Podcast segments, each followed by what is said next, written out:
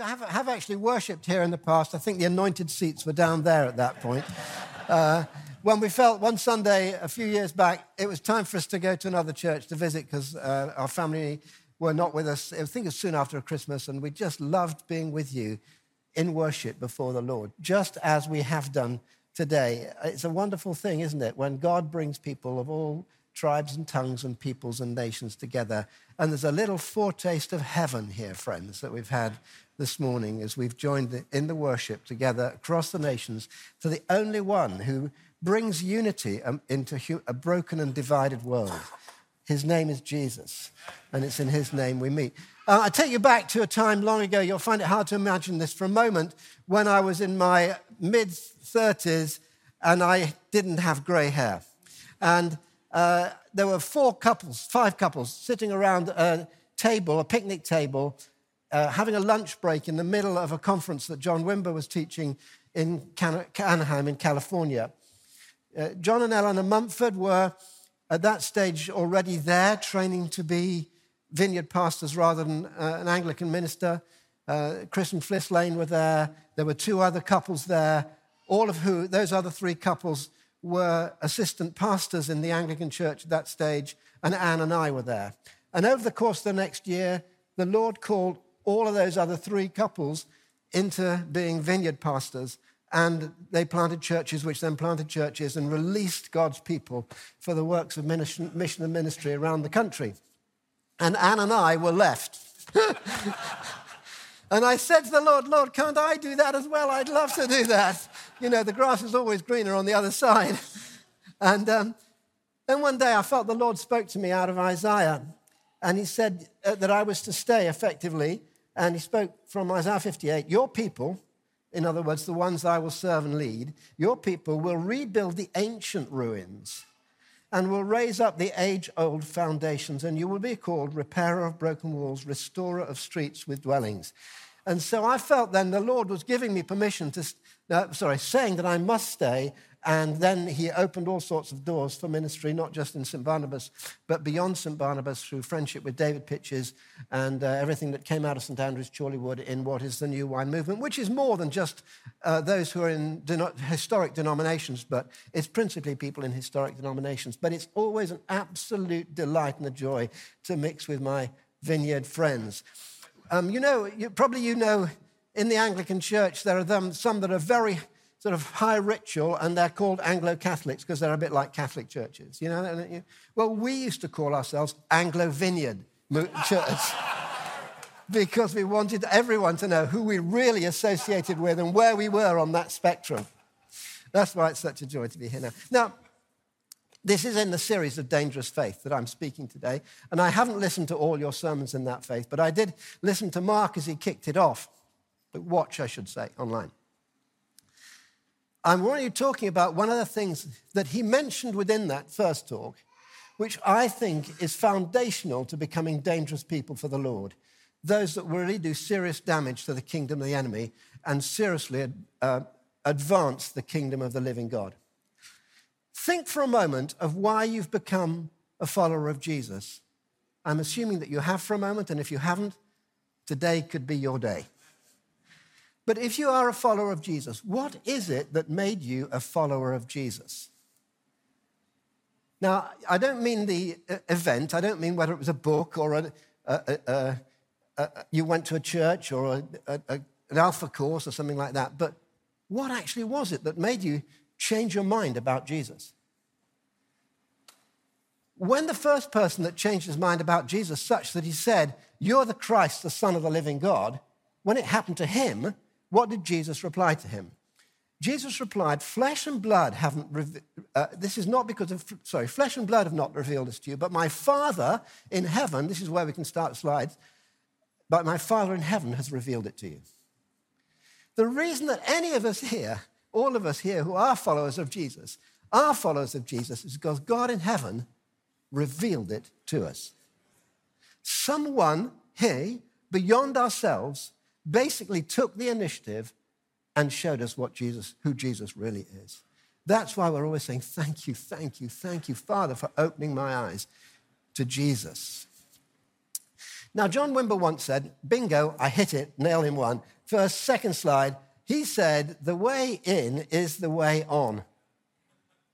What that means is that revelation from God is what we live by if we're to live truly as Jesus lived. We need constantly to be experiencing the spirit of wisdom and revelation to see God more clearly or to see Jesus more clearly and love him more dearly and follow him more nearly. And that's exactly what Paul the Apostle prays in Ephesians chapter 1. I keep asking, this isn't a prayer for a parking place or anything like that. I keep asking that the God of our Lord Jesus Christ, the glorious Father, may give you the spirit of wisdom and revelation so that you will know him better. Anyone here want to know God better? That's why you're here, isn't it? The only way we can do that is by virtue of the spirit of wisdom and revelation. Oh Lord, pour out your spirit upon us afresh, we pray, that we might see you more clearly than we've ever seen or known you before. Regularly in the Psalms, the psalmist who already knows God expresses his desire or to know God better. And it comes over very often in I'm hungry for you language much like the song that we sang a few moments ago in worship. Here is one example from Psalm 63 You, God, are my God. Earnestly I seek you. I thirst for you. My whole being longs for you. We're not just seeking the power of God for our world today, we're seeking the presence of God so that we carry God into the world every day of our lives. Not just the power of God at work. Yes, we want to see that. But actually, we want to carry the presence of God wherever we go. So, this continuous re expression of our desire is something that's really highly significant. And that's why, a long time before dawn, Jesus got up and went to find a quiet place to be alone with his Father, seeking the presence of the Lord again for the start of each new day. Now, I know that there are days like I have that. There may be weeks, there may be months, there may be seasons. And then at my age, you know, I've gone through many seasons in life. I find myself perhaps not expressing my hunger and my desire as I once did. Of course, that's why in the letters to the church in Revelation, written by the same Spirit of God, it said, there's a I want you to call you back to your first love because in the first love, there's that hunger and longing to meet with Him, to see Him face to face. A great uh, writer, uh, Tozer, wrote this, and we've got this up on the slide so you can follow. Oh God, I've tasted your goodness. It has both satisfied me and made me thirsty for more. I'm ashamed of my lack of desire. Oh God, I want to want thee. Do you feel like that? I want to want thee, Lord. I long to be filled with longing. I thirst to be made more thirsty still because when we're thirsty, we come to the living water and we the source of living water and we drink. When we seek, we will find. When we knock, the door will be opened, says the Lord. so it's been a, a, year of drought this year. And I don't think that's just something that uh, we've seen in the physical world. I think we've seen it in the spiritual world over the last few year, years a normally um, spiritually unhungry society that we now live in. Uh, became even more, as it were, unhungry in some ways through the pandemic, although I know lots of people tuned into watching church online. Actually, the people of God somehow lost their hunger, and most churches have found it difficult to regather all those people who had previously been members of their churches because something just has gone. On the other hand, there are some that have just exploded with praise again as they've, God has drawn people back together because there's something happens when we're together that doesn't seem to happen when we're on our own. And I was shown this, sent this little video. Unfortunately, it doesn't come across the video, so you're going to need to let me explain it to you. But if you had three cups of water that you turned upside down on different types of land, you would see the water being drained from the cup into the land at different rates. If the ground is already wet, actually what happens is that the water from inside the glass drains in very quickly. If it's sort of moderately dry, it drains in more slowly. And the drier it has been in a drought area, the harder the land is. And actually, it takes a long, long time to be absorbed by the ground underneath the cup. And I think there are seasons in life where we're like that, aren't they? We, we lose it a little bit. And it actually takes quite a long time to get back to where we were before because actually we've lost our thirst and we've become hardened to the things of the ministry of the Spirit, etc. The upside down kingdom in which we live, of which this is a, a, a practice of the principle, is one which Jesus says, Whoever has will be given more, and they will have an abundance. In other words, if we're thirsty and we stay on being thirsty, we will be filled, filled, filled. But if we lose our thirst, actually, it's more difficult to regain it. Friends, don't let the enemy rob us of our thirst for the presence of the Lord Himself. I've changed the words of the psalm that we read just a moment ago, and I've put them in the plural, and I'm put them in the plural rather than the singular because I believe that what God is longing for is not just individuals who have red hot or white hot faith. I believe that God is looking for communities of white hot faith. In our individualized Western society, we so often talk about I and what I want, to, how I want to meet the Lord, I believe the Lord delights when people together say, We want you, Lord.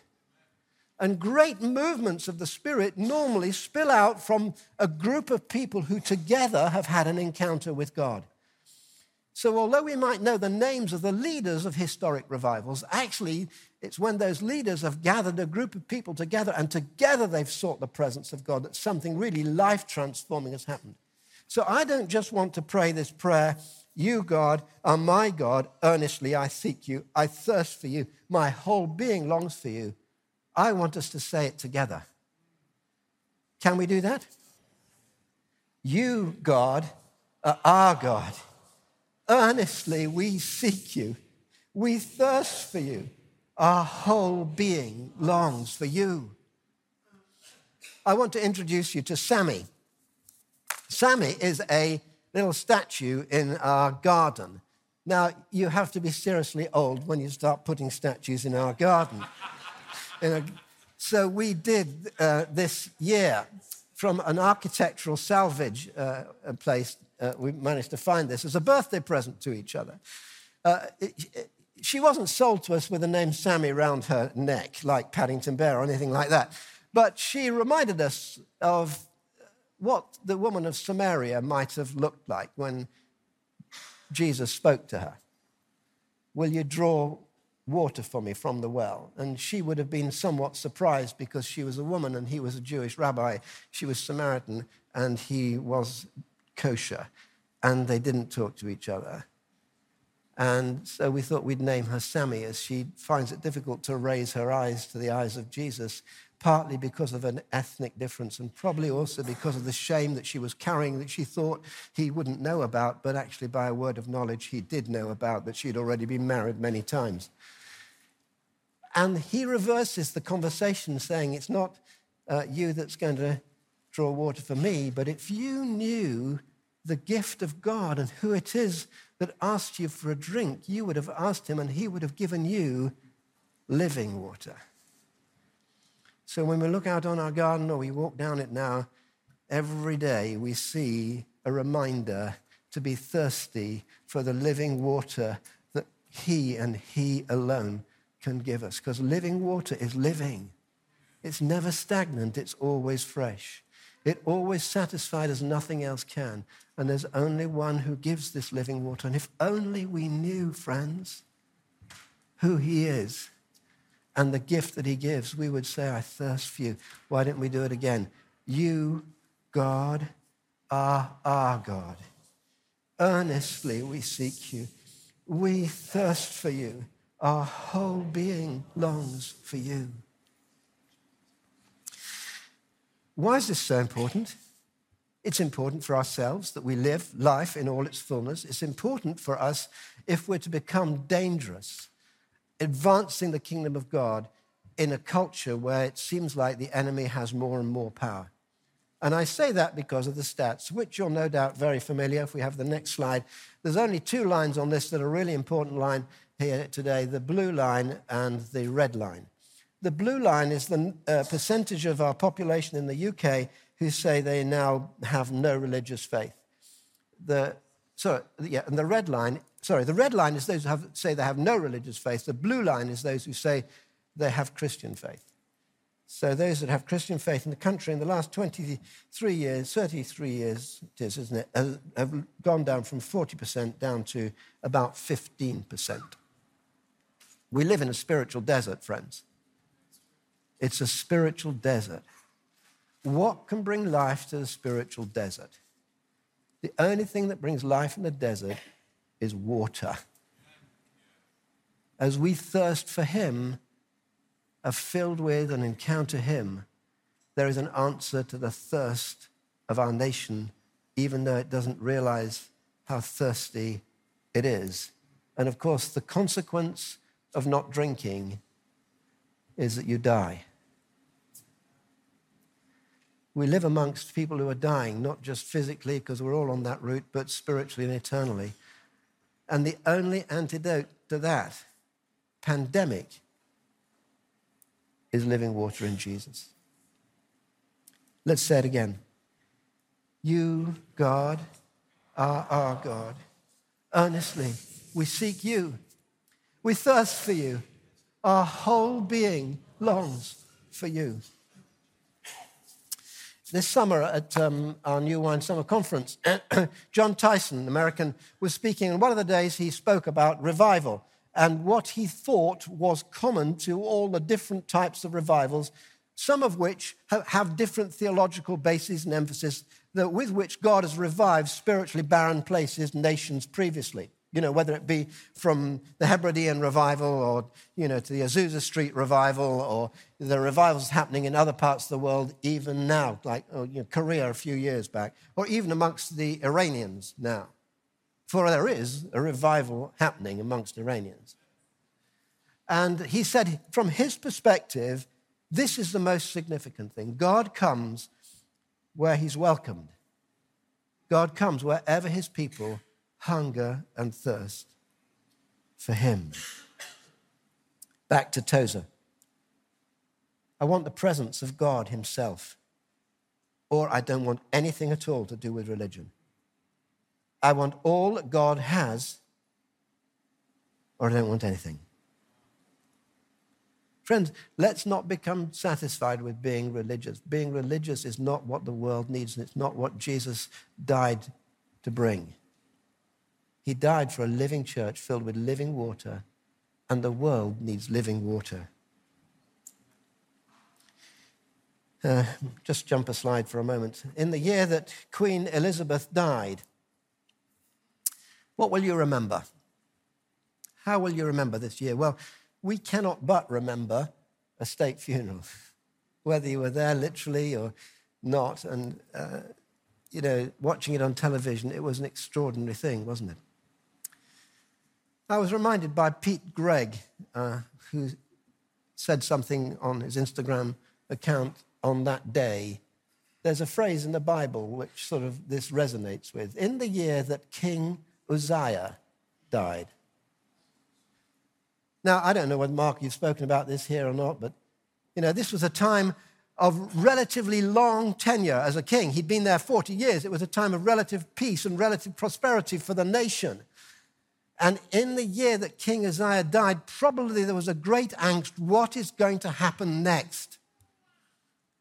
He, uh, uh Isaiah, probably the greatest prophet in the Old Testament, pointing forward to the even greater prophet, Jesus. He's the one that says in Isaiah 61, The Spirit of the Lord is upon me, which passage Jesus himself quotes at the beginning of his ministry. In other words, Isaiah, by virtue of what he sees, is able to say something about the future. And we'll come back to that in a minute, few moments about the desert in a dry land. But he first points to Jesus.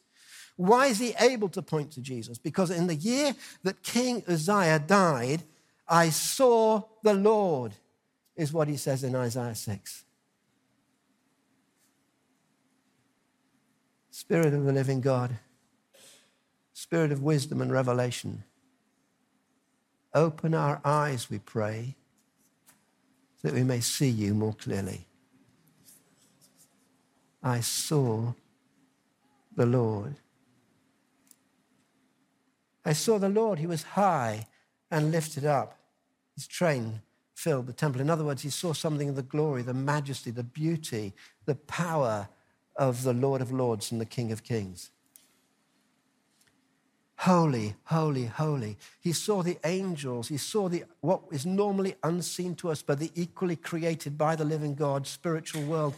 He saw something of that world as well as this world. He saw something of the interconnection. Oh, he found himself probably caught up with the same worship. Holy, holy, holy Lord. And even as he's caught up in the presence of God, he's suddenly even more acutely aware of his own spiritual barrenness and that of his nation. And so he says, Woe is me, I'm a man of unclean lips, and I live amongst a people of unclean lips. I desperately need you, God. We desperately need you, God. The more you see of God, the more you realize this world is alienated from God, and the more you realize you need Him. But at the same time, you feel almost sort of unworthy of any attention at all. He says, I am ruined, for my eyes have seen the glory of the Lord. And he finds himself crying before God. And then an angel brings a coal from the fire and touches his lips and says, Your guilt is taken away. In other words, all that you are at the moment that you feel disqualifies you from being one of my dynamic, dangerous people that are going to change the nation, all of that stuff's taken away. And you can become all that I intended you to be. Now that you've seen who I really am, now that you've seen the reality of the spiritual world, now that you've seen the ruin of the nation, now you can have everything in the past taken away and you can become one of the dynamic, dangerous people of the living God. And so he says, Lord, here am I, send me. Lord, that is what we long for. That we will so see you that we become equipped by you to be people of dynamic and dangerous faith in a dying world. So the seeking place became a meeting place. The meeting place became a weeping place. And the weeping place became an anointing place. And that's what God intends for us in the year that Queen Elizabeth died. That we become anointed with his presence, that we become anointed with his glory, that we become anointed with his power, and we become the dangerous people that he wants us to be. Why don't we say it again? You, God, are our God. Earnestly, we seek you. We thirst for you. Our whole being longs for you.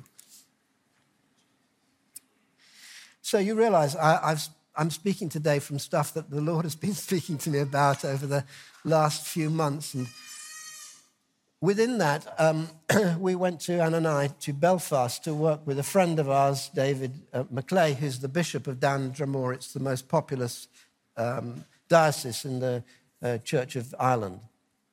And um, he was one of those who, back in the mid 90s, that Mark was referencing, uh, we got to know when we did a, a, a leaders' retreat over in, in, Northern Ireland, and David Pytches invited the Holy Spirit to come, and he was flat on the deck under the power of the Spirit. And years later, having run uh, for a while New Wine in Ireland, he's now the bishop there.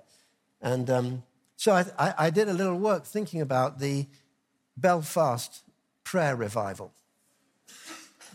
This is what one pastor said about it. This is back in the 1850s. Our condition was deplorable. We were dead, cold, prayerless, worldly. Two times I tried a prayer meeting with elders, but failed. The people did not, not only want to pray, but they were almost hostile towards prayer meetings. So I think you'd say it was spiritually barren. a young man, within uh, 18 months of giving his life to Christ, started a prayer meeting. And um, first of all, there are about four people present. If you show the stats up next, please.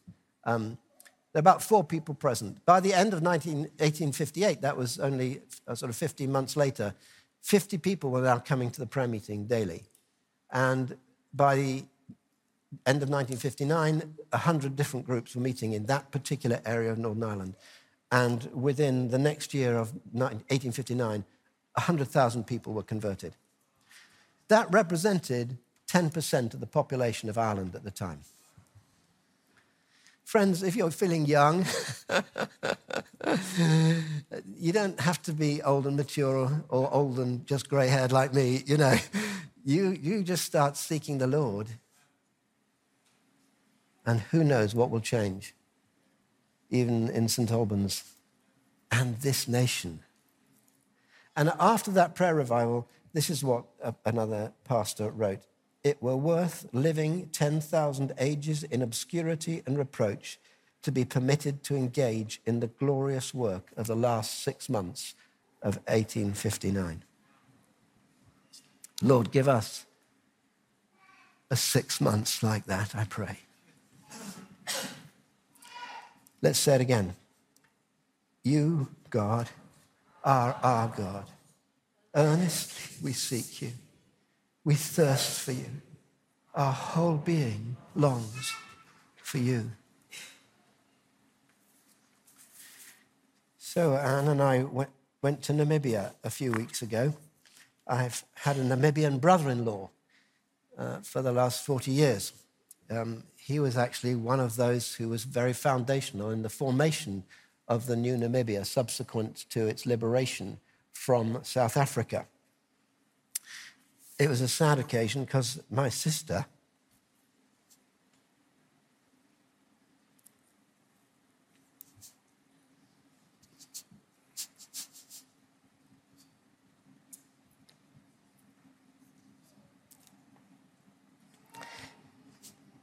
had died.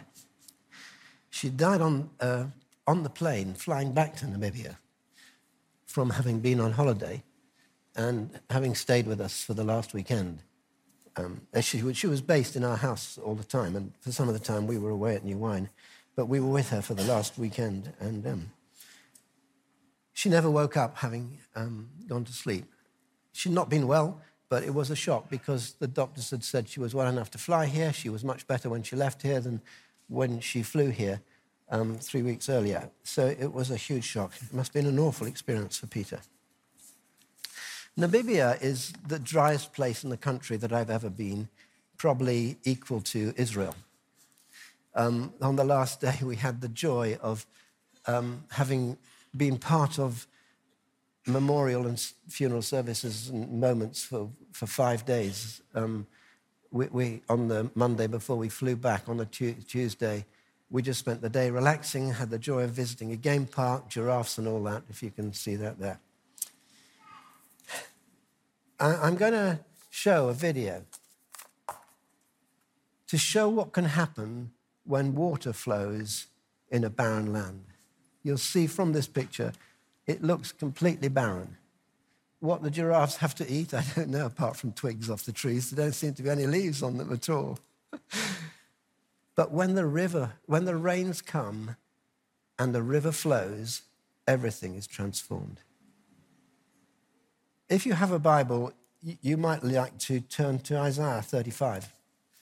The same man that's seen the Lord sees, in a sense, in his spirit, what is possible if this God works according to the way he has seen his glory and his power. And he speaks of the desert and the parched land being glad. I will read some of these verses as we watch this little video now. But as you watch it, keep thinking, Lord, I thirst for you. We thirst for you. This nation thirsts for you. So let's watch this video.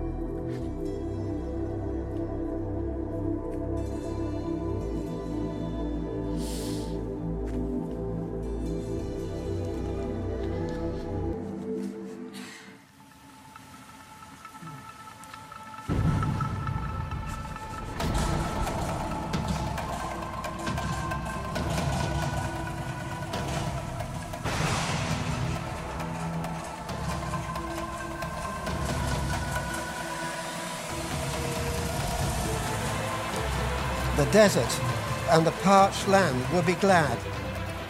The wilderness will rejoice and blossom. Like the crocus, it will burst into bloom. It will rejoice greatly and shout for joy.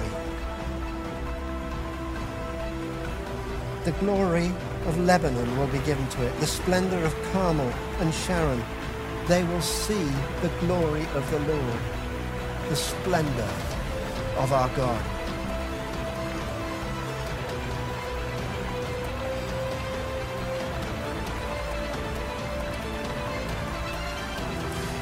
Strengthen the feeble hands, steady the knees that give way. Say to those with fearful hearts, Be strong, do not fear. Your God will come. And then the eyes of the blind will be opened, the ears of the deaf unstopped. Then the lame will leap like a deer, the mute tongue shout for joy. Water will gush forth in the wilderness and streams in the desert. The burning sand will become a pool, the thirsty ground, bubbling springs.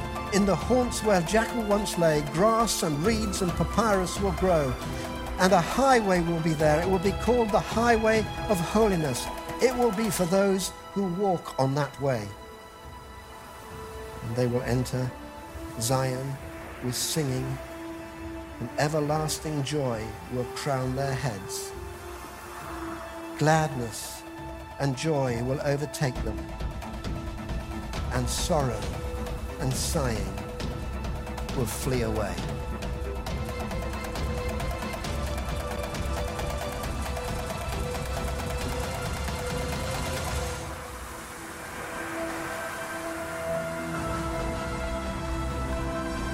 Come, O Lord pour out your living water upon us, we pray. Through us, we pray. On this nation and the nations, we pray. Let your living water flow. And wherever the river flows, everything will live.